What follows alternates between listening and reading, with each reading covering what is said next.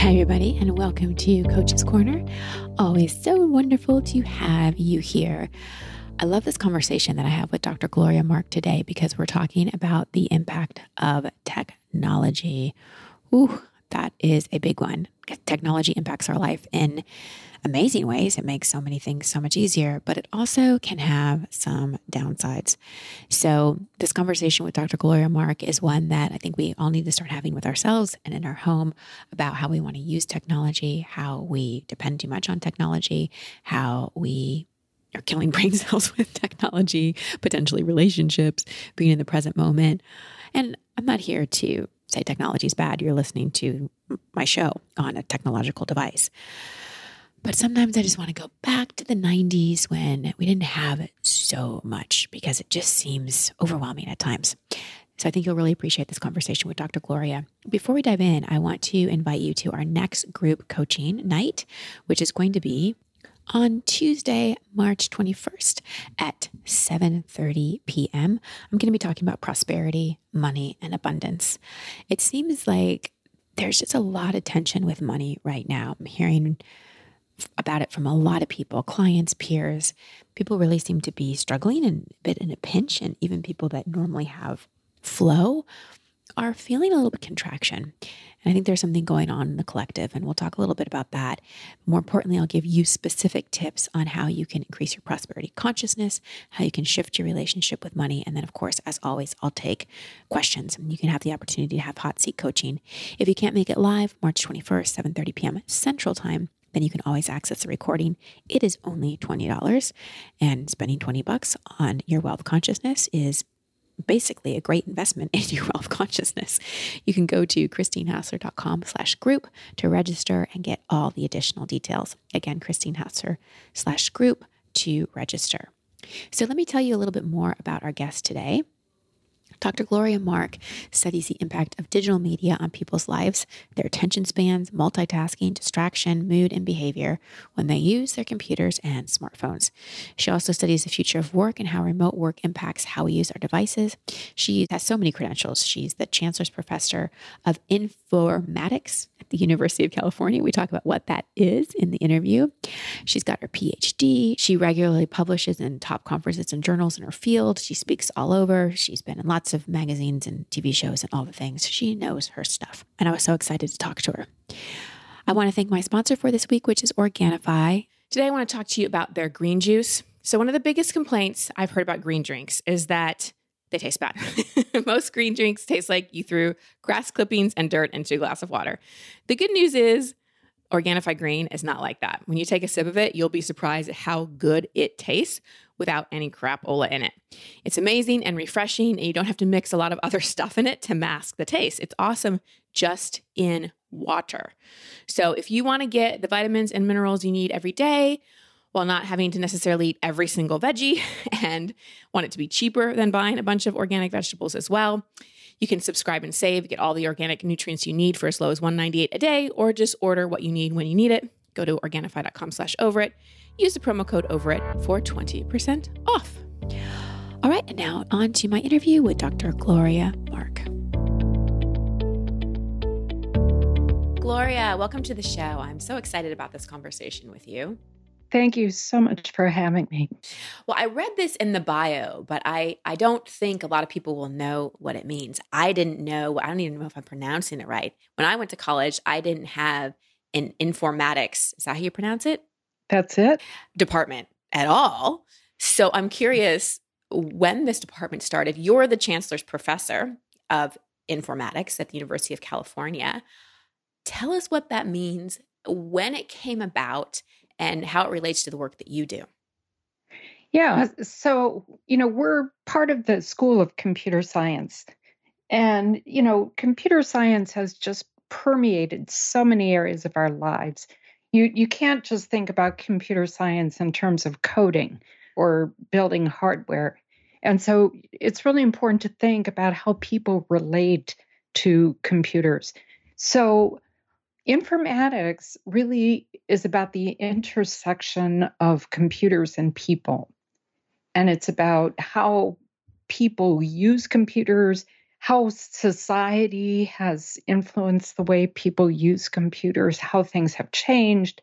It also refers to design of computers and how they affect how people use them.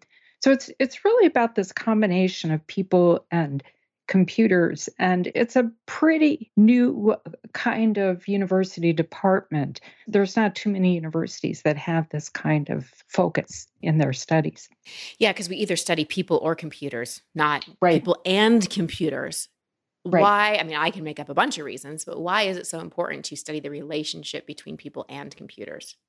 Well, because you know our lives have changed so much that it's it's really hard in so many ways to separate ourselves from our technology. Our computers and phones are the tools of our digital age, right? You know, in the same way that we relied on other kinds of tools, um, you know, in in past generations, in in our current generation, our our computers and phones are. I mean, think about when we drive, we we use GPS. If you want to communicate with someone, you text or email. It's very often in conversations. Google enters our conversations. I'm not saying this is necessarily a good thing, but someone will inevitably say, "Oh, let's look this up on Google." I don't have an answer for it. Right. Or use so, it as a verb, you know. Or use it as a Googling as a right now. I'm so, Googling that right now. Yeah, yeah, we're we're just so intertwined with our tools, our computers and phones, that, you know, it's just hard to separate from that from ourselves. Yeah. And what impact? I mean, I don't I don't know how old you are, but I'm I'm in my midlife and so I remember a time when we had cords on phones and VCRs and fax machines and I had computers in my school growing up, but we had a computer lab and it was, you know, the black screen with the green writing. So I remember what life was like with before technology. And although technology has been very convenient, sometimes I want to go back to the 80s and 90s. It just seems like a lot simpler. I'd still love to have Waze or some of my GPS, but other than that, I could live without a lot of things. What impact do you think so much technology? Well, I guess this is two separate questions because technology and screen time can be two separate conversations. So I'd love for you to, and I know it's a big, big question, but maybe you can just give me the highlights. What impact do you think our, our use of technology and all the time we spend on screens has had on people and relationships? Yeah, that's that's a huge question. So, you know, one big way is that it, it's had an impact on our attention. Mm-hmm. And our attention spans have become measurably shorter in length with the rise of the digital age. There's there's also an impact on just the way we do work. We we tend to multitask. We we try to do two things at the same time, two or more things. This is very much related to our um, short attention spans.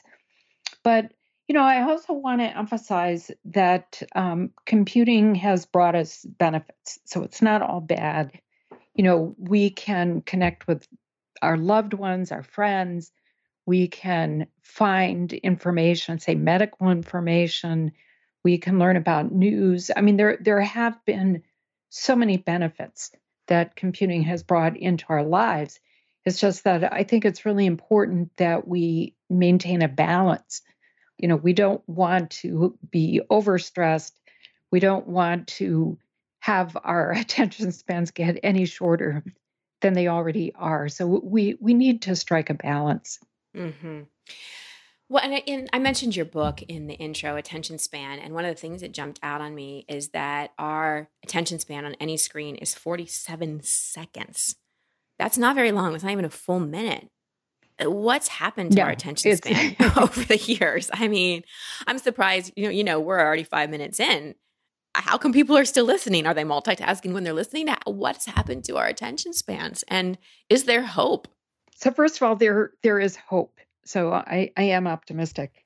I first started studying attention spans back in 2004. And at the time, we found they averaged about two and a half minutes on any screen. And of course, so many things have happened since 2004 right? I mean, Facebook was started in 2003. And then there was just an explosion of all kinds of other social media platforms. And then the smartphone came along. The iPhone was invented, uh, was deployed in 2007. So we have so many new and different sources of interruptions that came into our lives. So it's it's not surprising that our attention has just been pulled in so many different directions. And we know that when people switch their attention fast, it's associated with stress. In fact, we know that it, it causes stress. So this has also been a um, an effect of of the digital age. How do we? So for people that have trouble keeping their attention or focusing their attention, what can we do to up our attention span so we're not distracted so easily? Yeah. So, you know, a lot of what we do when we use our devices, it's very unconscious.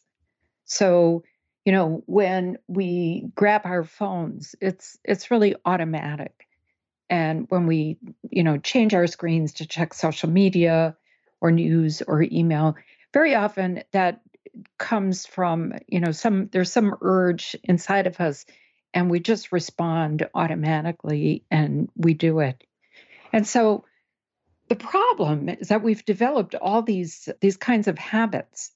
And you know we we don't think about them. We just react when we have these urges. And so the important thing is to make these kinds of unconscious behaviors more conscious. And if we can bring them into our conscious awareness then we we can be intentional with them. And we can we can act on them. We can change and so the the very first step is to become more aware of the behaviors we're doing mm-hmm. so how can we do that so what i do for a living is study and observe people and so i'm you could say i'm a professional observer of people and I, I learned how to become uh, the same kind of observer on myself. So, observing my own actions.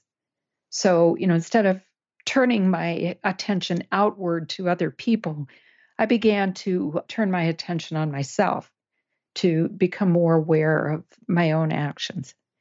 And so, whenever I have an urge to switch screens, I, I probe myself and I ask myself, do I need to check social media right now? Do I need to check news?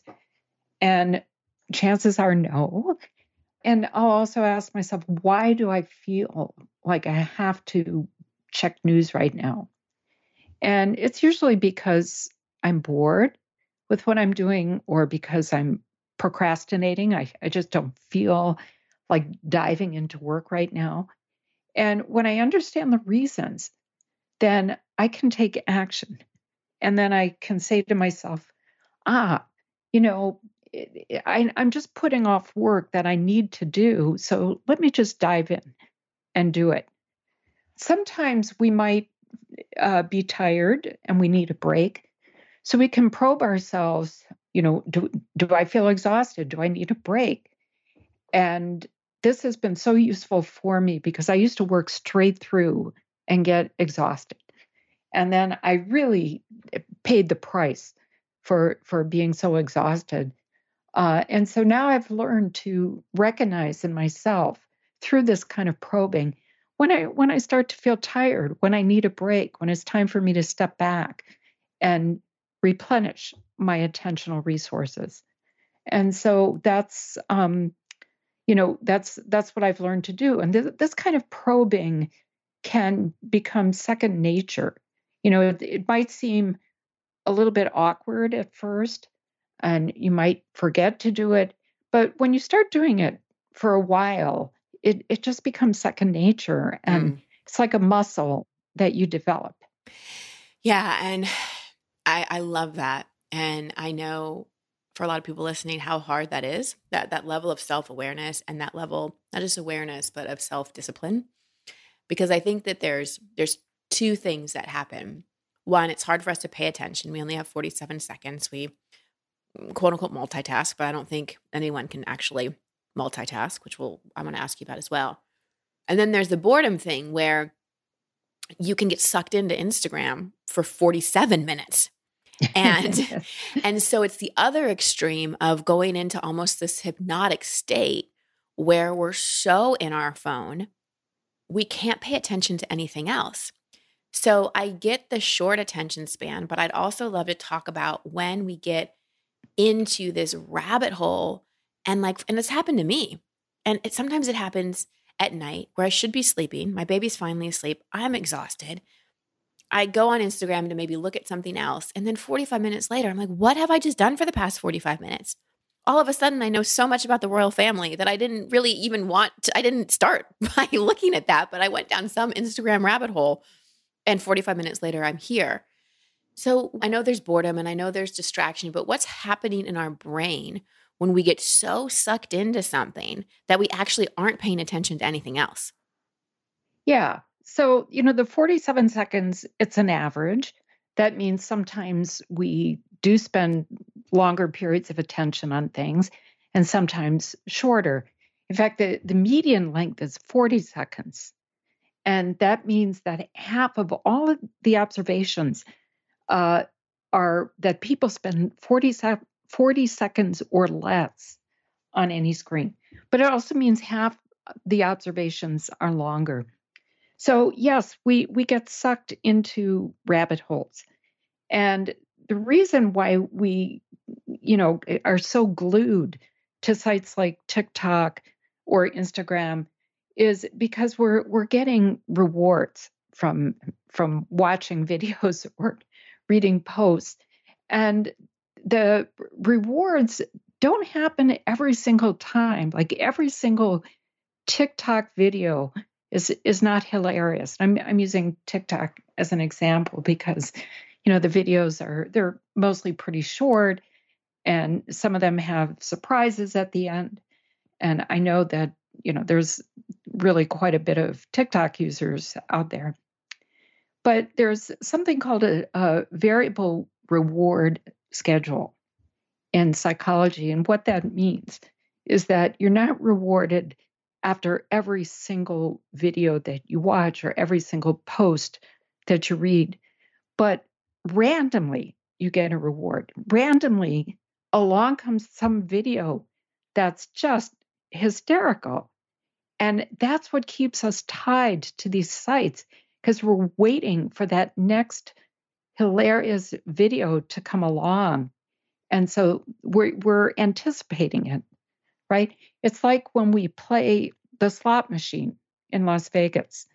You know, you, you know that every single time you pull that lever, you're not going to get uh, a reward. But you know, randomly at some point it's going to happen. And so that's why people stay there for so long, for hours, because they're anticipating that reward that's coming. And that's that's what happens to us uh, when we're on social media. Yeah it really is mind numbing in so many ways. I can i can never say that spending 30 minutes or even 5 minutes on instagram made my life better. You know like it just it just really didn't. Versus reading a book or going to bed or go giving my husband a hug all those things would be better choices. But it's especially when you're tired and it's just an easy thing and like you said it's habitual it's habitual. And I see it especially with people, and I hate labels. I don't really like to use them, but sometimes labels help us understand a certain, you know, pattern of behavior. So I notice, especially with people who may say, I have ADD or ADHD, that there's even more of an addiction to grabbing the phone every five seconds or, you know, every time you have a moment. And it's just an, I've noticed it's just an interesting um, juxtaposition of people that maybe have trouble focusing, but constantly also want that distraction as well.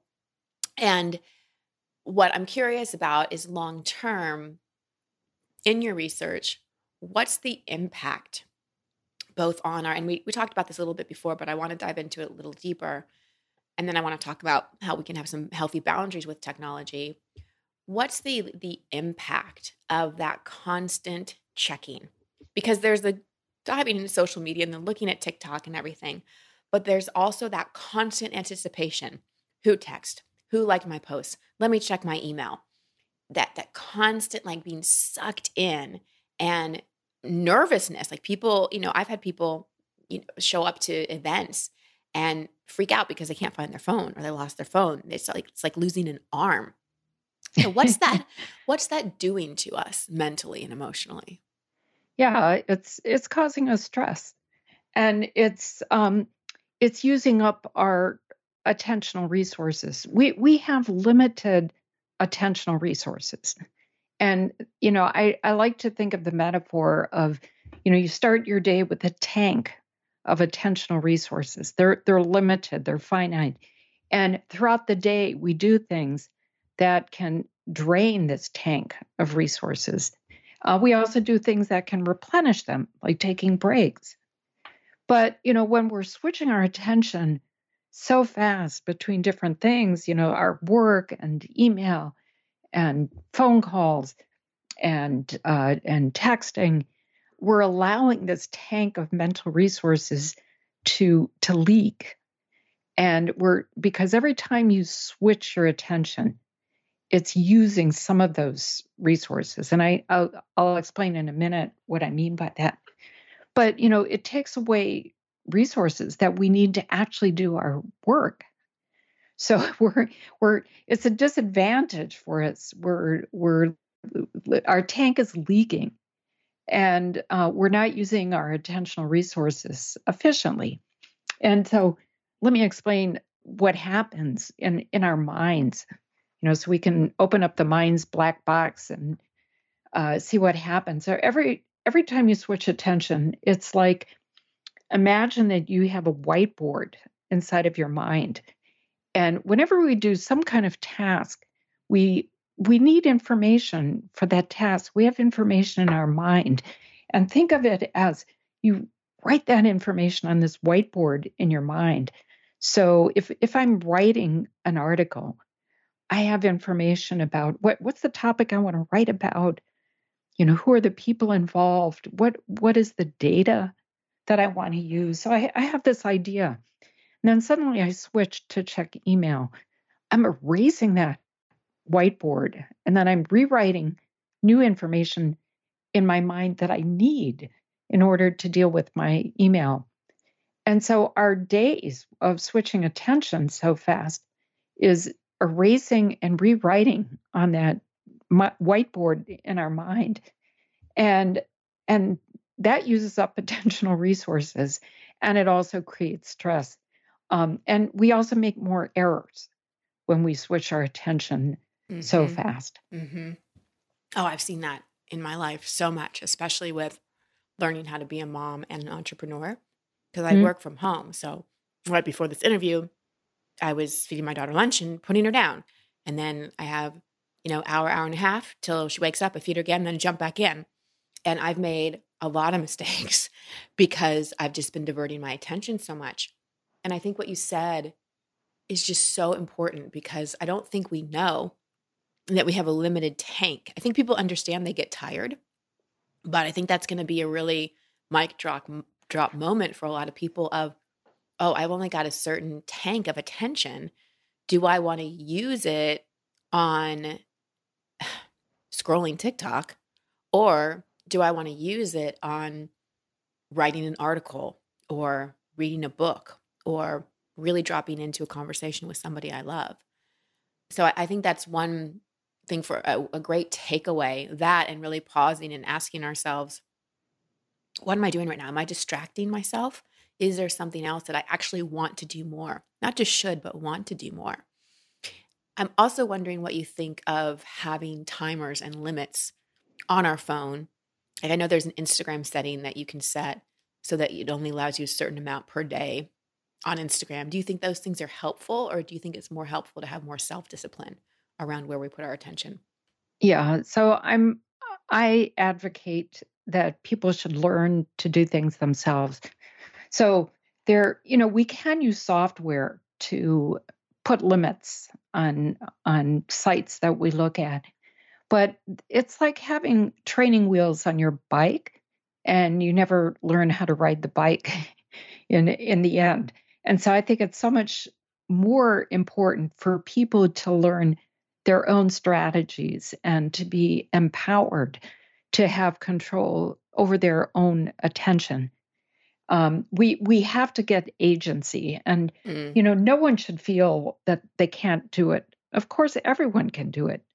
It's it's it's not true. Um, some people are born with a better ability for self-regulation. Those are very lucky people. Uh, a lot of people aren't born that way, so they they don't have a trait of good self-regulation but it doesn't mean they should despair. They they can develop good self-regulation. There there are ways to do it. So um, i i do think that it's really important for people to develop their own agency. I, th- I think people will feel more empowered if if they do it. They they will feel more in control. Um, I, I do think humans have free will to make choices. Yeah, agree. And, you know, if you have software that's acting as the agent for you, then it doesn't allow us to exert our our right. own free will. And then you're just more dependent on technology, which is the whole point yep. we're trying to yeah. Another thing I really liked about your book and found interesting is the the four different types of attention can you briefly go mm. over those four different types and maybe give us examples? Sure. So, you know, most people tend to think of attention as being in two states. You're you're focused or unfocused. And, you know, as I was studying this, I began to realize that you can be engaged in something and and really challenged. Like if I'm writing an article, you know, I, or if I'm reading something, I, I really have to use some kind of mental effort to do that. But other times, you know, we can do things where we're really engaged and there's we don't exert a lot of effort at all. So uh, playing solitaire online or um, my uh, I love favorite, solitaire. Yeah. I will just say my, I played solitaire so much during COVID. It was ridiculous. And my pregnancy. I am it's very calming to my nervous system. And I actually win quite often. So I love that. Yeah. well, uh, you know, I'm going to argue it's not bad w- within limits to play these kinds of simple games. But, anyways, you know, a lot of times we do things that are, we're, we're really engaged in it, but it's easy for us. And I call this rote attention. It's, you know, simple, doing simple activities. Now, if we're not engaged in something and not at all challenged, then that's a state of boredom, which you might expect.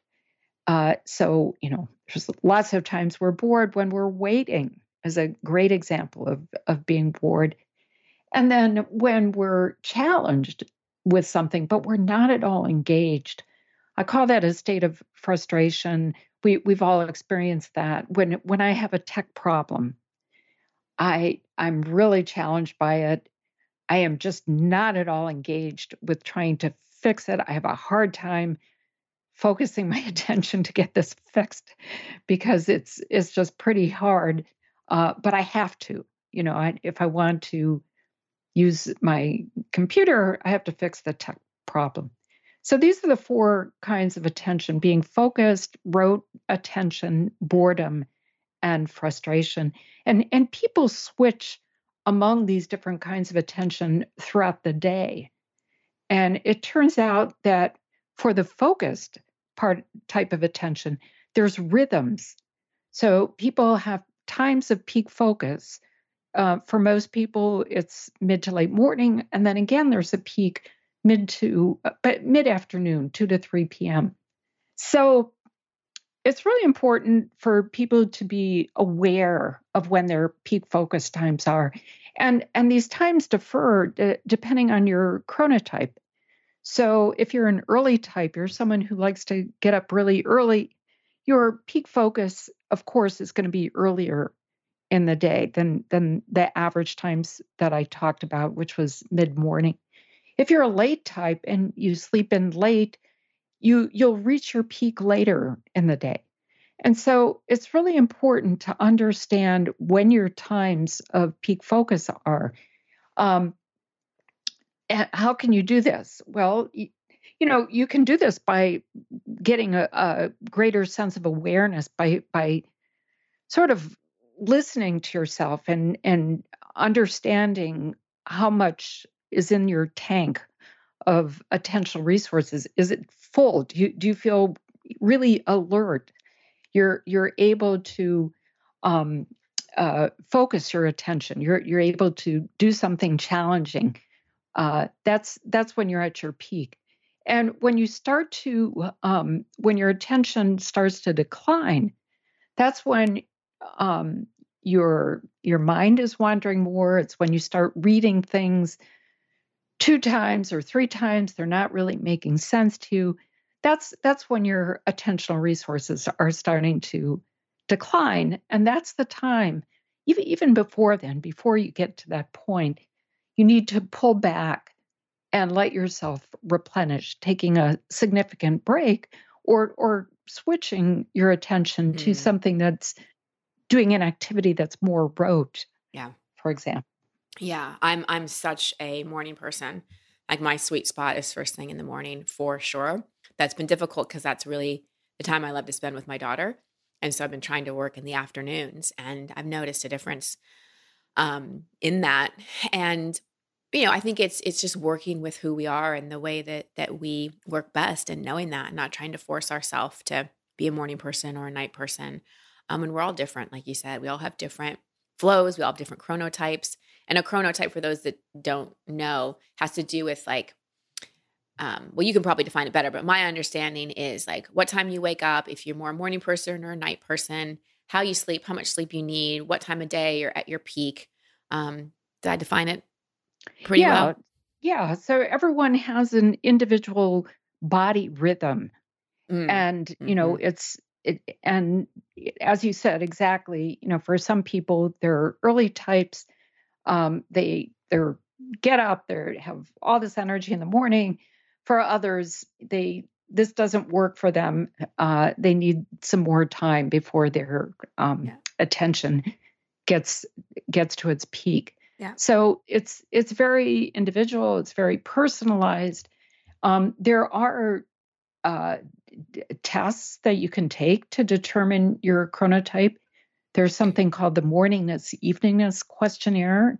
You can find it online and take it, but but I suspect most people probably you know. have a pretty good idea yeah. of what their chronotype is. Yeah. Well, this this next topic I'm dying to talk to you about, which is technology and kids. So mm. I you know, I was like, I'm not showing my daughter a screen, you know, until whatever. And there's a lot of things I think I said before I had a kid. And then it's like, oh, I'm eating my words for a lot of things. So, an example is she had, when she was um, seven months old, she got an, a little sore that got infected on her face, right on her cheek. And I had to put this antibiotic cream on that she couldn't touch because it was toxic, and then put a band aid over it. Now, that's very hard to do with a seven month old who's swatting all around. And I didn't want to pin her down either to do it, you know? And so I was like, I'm just going to show her videos of babies, babies laughing, babies smiling, and see if it can get her to sit still so I can get this antibiotic cream on. Oh my gosh, Gloria. I put that screen on and she was catatonic and would sit so still and I could get the cream on and I could get the band aid on. And it was kind of scary because she was just seven months old, had never, I mean, she's seen our phones and we haven't had TVs totally off, but for the most part, there's there's really not a lot of screens around her. Um, because if there is, her eyes immediately go to it. But it was terrifying a little bit to see. And I was also relieved because I could get the antibiotic cream on. I relieved that like I found something that worked without pinning her down. But in the back of my mind, I was like, what am I doing to her mind? Am I screwing up my kid? And I will say, and this is cheating, and I, you know, might be judged by this, but the other time I will use it is when I need to cut her fingernails because getting her to sit still and cut those little fingernails is really hard sometimes.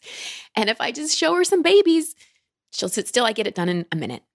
Where versus it being a fight. And I'm sure, you know, all kinds of parents have advice and, you know, we all we all have our own, you know, parenting judgment, so on and so forth. But my question for you is one, how damaging is it for our kids to see screens?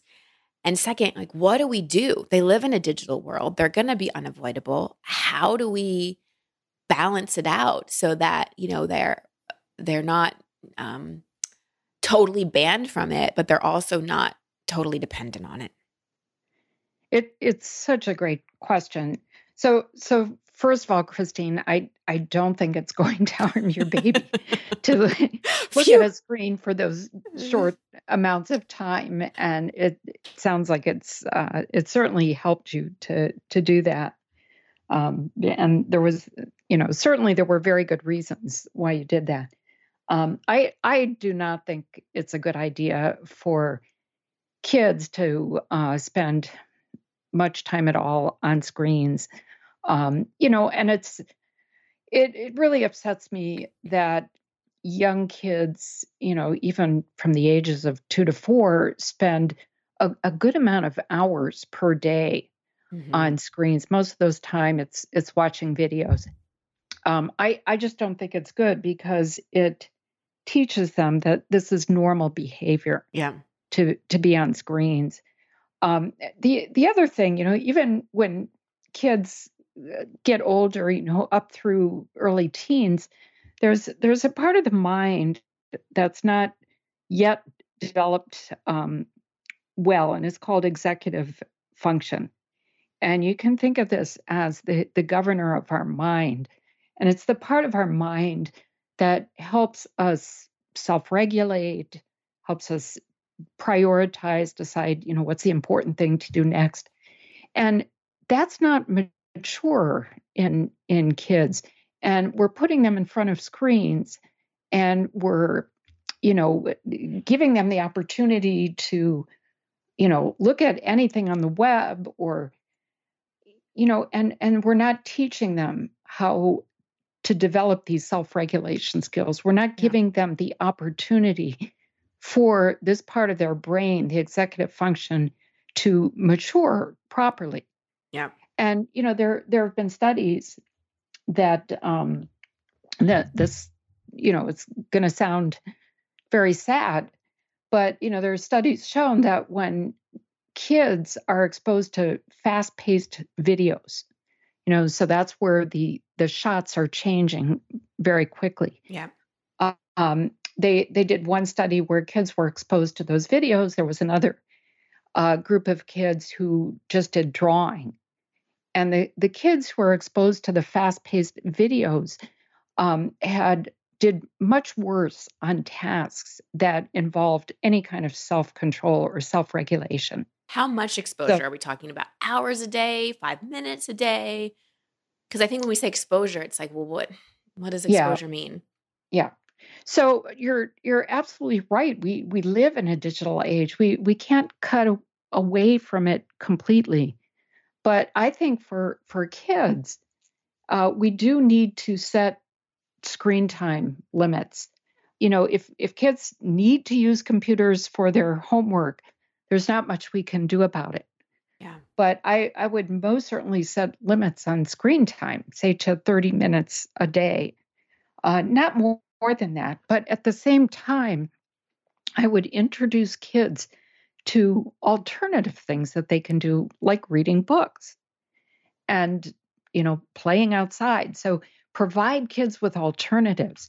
So, you know, my kids, I, I have two daughters, and they in our household we were they were raised without television we didn't have a tv um, my my husband um, he's european he's from austria and we lived in germany for a while and then moved back to the us and he said sure he'll come to the us but the condition is no television wow. for the kids. So they were raised without tv and at first they rebelled. They they didn't like it, and um, but then they got used to it. Yeah. But we would go to the library, take a, get a big bag of books, and they would go through these books throughout the week, and they both developed a love for for reading books, even to this day. Yeah. And I think if if I didn't do that, if they had TV, if you know, we didn't restrict screen time for them, uh, they they wouldn't have developed that that love for books. So they appreciate life off screen. Mm-hmm. And I, I, think the best thing we can do for our kids is to um, teach them to appreciate all, all the, the wonders of the world that they can experience off screen. Yeah. So things like reading books, being outside, um, talking to you people, know, using your imagination. Yeah. yeah. Yeah. Yeah. Yeah, it's it's tough. I mean, it's tough because when you're that parent with the kid on the plane who's so bored and after sitting still for 4 hours and your kid is crying and everybody's looking at you and you know that if you just put on some Dora's Adventure, whatever. I'm not the stage where I know kids TV shows. You know that they're going to be quiet, and it's it's. I think it's just technology and social media, and then you got the teenage years where all there's all the social media bullying and. Oh, I'm so glad I didn't grow up with social media. So I think it's I could do a whole another episode on parenting and technology because it's another variable that's made parenting even harder in, in so many ways. So I'll just I'll, I'll leave that there, and maybe that'll be a future conversation. I, I wanted to to end with um, a question that's more relational. I, I hear from many people um, that they're jealous of their partner's phone, that they have a partner that just seems to be on their phone a lot when they want, you know, those more intimate time. And I don't just mean physical intimacy, I just mean connection time. But it always feels like there's a third person in the room, which is the phone. So if we have someone in our life who is on their phone a lot, um, whether it's a partner or even our kid, what's a way that we can broach the conversation without, because a lot of times people that have an addiction to their phone don't realize they have the addiction. They just think it's normal and they don't realize how it's impacting people. So, what would be a way that we can broach that conversation with people of, of like, we're not getting enough attention because your attention always seems to be on your phone? Well, the the best thing to do is is to talk to people, and um, I I always believe that if you provide an alternative to people, mm. so that they they can see there there is an alternative to this this bad habit that I'm doing. So the alternative could be en- engage the person in a conversation and ask them during this conversation you, you need to put your phone in another room so get get the phone out of sight because it's too much of a temptation if the phone is right there. So you actually bring it into another room and then let's sit down and have a conversation. Or let's do an activity. Let's go for a walk, but you leave your phone at home. And you're you're teaching, it's just like we would teach kids that there all are alternatives to, you know, screen time. You know, it's it's conveying to your partner and your loved one that you know w- we can have a life we we can have interaction without this this tool in front of us. So i, I would be very honest and i would say look you know I, I i would and i would be very positive and say i would love to be able to interact with you to have a great conversation but I, I can only do it really well if you leave your phone at home or put your phone in another room. It's it's interfering with our ability to have a really deep and important conversation. And you, you probably have to keep reminding your partner of this because you know just saying it once is is not going to work. But you know if you keep reminding them, it's it's a way of teaching and it's also a way of expressing your own feelings. And I think that's really important. Yeah. To say, look, I, you know, I I'm thinking of the two of us. I want us to have a, a great relationship, great conversations. And we can do this if the phone is right is not you know a, not a third party conversation. not a third party mm-hmm. yeah yeah yeah oh well this has been so fascinating and i know people um, can learn so much more uh, when they go get your book attention span which i imagine is available at amazon and in all the the book places. Um, where else can people connect with you or are there any other resources gloria that you want to send people to? Sure. So uh, you can come to my website which is www.gloriamark.com it's all one word gloria mark and I have a newsletter you can sign up for where I talk about these kinds of topics. You can learn more about the book. You can uh, contact me. I'd love to hear comments. but it's an important topic. And, mm-hmm. you know, I hope that we can raise people's awareness. Um, and as you said, Christine, you know, we're we're living in the digital age. The ship has sailed. Yep. We we can't drop out. So instead, we we have to learn how we can live with technology and be and and achieve psychological well-being that's yeah. that's the real key yeah because i notice you know I, I love doing zoom events and i love that i can connect with people around the world digitally but i still host in-person events because there's nothing like them yeah like the way that i feel and people feel after an in-person event versus a zoom event you can have an amazing experience and i try to create as much connection as i can over the computer there's nothing like being in a room with people and I don't want us to lose sight of that and lose touch of that. And I think, especially with the pandemic, we really just have moved, in my opinion, too far away from being with people. So I hope that, you know, I'm kind of hoping my daughter's generation will bring the old fashioned quote unquote ways of life back of like you go visit someone and you plant your food and you walk somewhere and you you know don't text someone. You actually knock on their door. You know i am i'm hoping that maybe there will be a resurgence and we can have technology as um, a way to support us but not something that consumes us. So i appreciate and acknowledge the work that you're doing and thank you for being here today and providing us resources and reminding us that you know if we if our attention is too much on technology it can really impact us in negative ways and i think we all know that but it's good to be reminded of it. So, so thank you. Before I go, I, I just wanted to say one more thing when you asked about kids and technology use. So, as young kids are developing, they gain a sense of their body's movement through space and how their body is oriented in space. It's a kind of sense that's developed.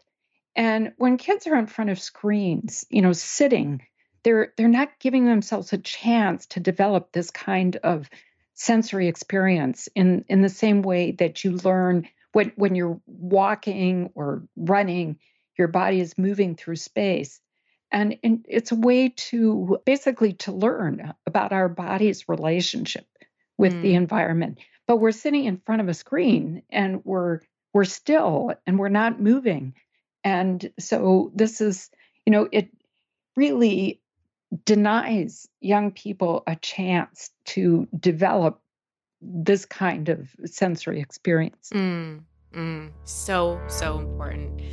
Thank you for adding that in. Appreciate you so much. Sure.